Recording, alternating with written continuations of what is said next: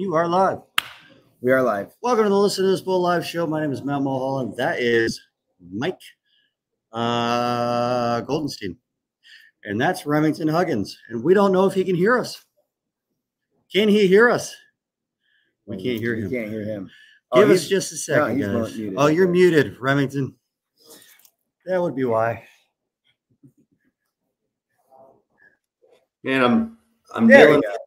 I'm dealing with some new uh, electronics here. I'm trying to get it figured out. So eventually That's I will. good. All right, so apologize to everybody of the last minute deal. Hopefully, it's actually broadcasting everywhere because I know we only have a certain amount of time, and we're on a really rough Wi-Fi.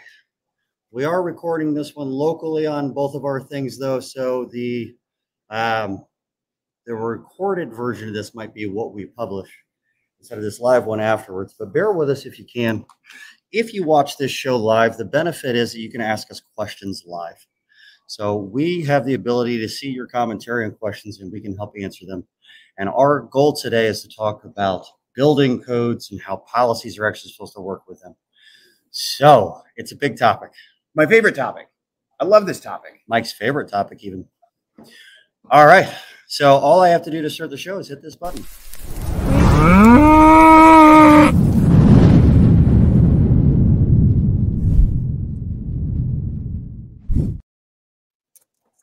Okay. Remington, what is our volume like? I haven't messed with this thing yet. The volume sounds good. We're good to go. Yeah, actually, we were way up. we were, We were screaming at possible. everybody. We were. So the, the, the way that you were breathing hard, I'm guessing you were not I at ran. Dimitri's exercise stuff no, this I don't do that kind of thing very often. I mean, no. five o'clock in the morning. What would you rather be doing? Um, I definitely don't want to take an ice bath, and I definitely am not the kind of guy that gets up that early to run. I don't mind running, but I'm not running at that time of day. So I brought all my scuba gear. I was literally there to like flippers and everything, ready to dive in, and then That I sounds like- overslept. Like, I'm not. Yeah, that's four o'clock. You were gonna you were gonna go running with flippers. I on? brought my entire outfit. I was going to show up because, you know, by my Oh, shape, yeah. my portly shape, you know yeah. that I'm not spending a whole lot of time in the Yeah. gym. But I- even if you got in the water, you would just float the whole time. I would, I would, and you know, you stay warmer that way. But I did. I, I had my snorkel, and uh, and I had my uh, my goggles, and I had flippers. I was ready to make a go of it because I've never done it before. And Yeah. we're better to do it than at the roofing process conference. It's the best place to do that kind of thing. That's that's what I hear. Remington, you're missing out. I, You should I really wish that it actually happened. So we are at the roofing process conference. We're live. Uh, the Wi-Fi here is not the best, so bear with us. Um, if you guys have any questions about code and policies, ordinance and law type questions, questions along those lines, we want your commentary. So bring them on. We do have a few questions that we wrote down from people at this conference, and and others that we just know, and they've asked these kind of questions on our individual groups. Uh, Mike runs a group called What's That Roofing Code? So he really gets into the code stuff. Um, so why don't we start with one of those questions to get everything going? And then we will continue to ignore whatever the hell you're wearing. Um, and then probably we'll have some commentary. It's really funny because the, the the chair that I'm on is really slippery too, so I keep feeling like I'm going to fall off here. But Yeah. it's fantastic. It's not So- slippery for me. I think it's what you're wearing. Yeah, I, it probably is. It probably. This is high dollars. pants. This is this is the highest dollar fake silk you could possibly buy.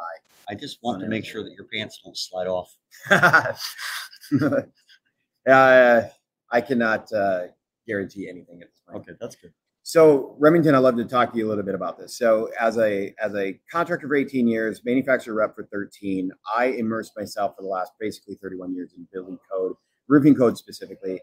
And you know, what's nice about my position is that I literally don't care as building code doesn't care who's paying the bill. So as long as the contractor is doing the right thing for the right reasons, like they are dictated by code. Now, where it becomes interesting, now again, and I'll give you a little bit of context with me. I'm from Minnesota, which we have a very nice statute um, that's taken a few beatings over the last uh, 12 months. But the fact is, it's statute 65A in the state of Minnesota um, mandates that a carrier that's writing an RCV policy in the state of Minnesota, uh, the damage that's done to a covered loss must be completed to minimum code compliance. Now, what does that mean for somebody in Minnesota compared to what it means for somebody in any other state is a little bit part of a discussion that I have on a regular basis.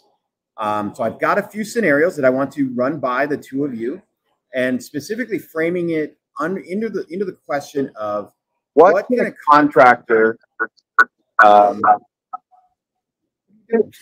what can a contractor reasonably, uh, be able to expected that would be paid or be covered by a policy when it comes to code compliance items? So I've got a few code compliance scenarios and I want you to hear you guys respond as to what can be reasonably expected.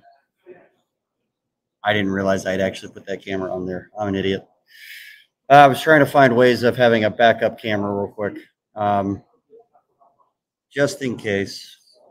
Just in case. Just in case. Uh, so I'll let Remington go ahead and answer that.